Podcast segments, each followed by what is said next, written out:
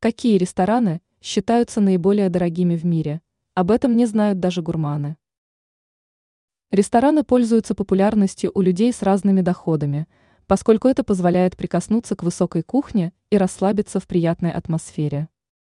Однако некоторые заведения являются настолько фешенебельными, что посещать их стоит только людям с весьма прочным финансовым положением.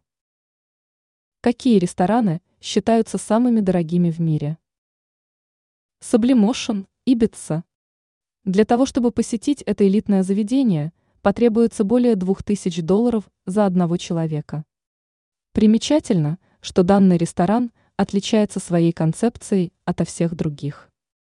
Дело в том, что в нем предлагают погрузиться в атмосферу виртуальной реальности с элементами шоу. Еду готовят для гостей исключительно лучшие повара. Нередко среди них встречаются и обладатели мишленовских звезд. Время посещения ресторана составляет 2 часа и 30 минут. Ultraviolet, Шанхай.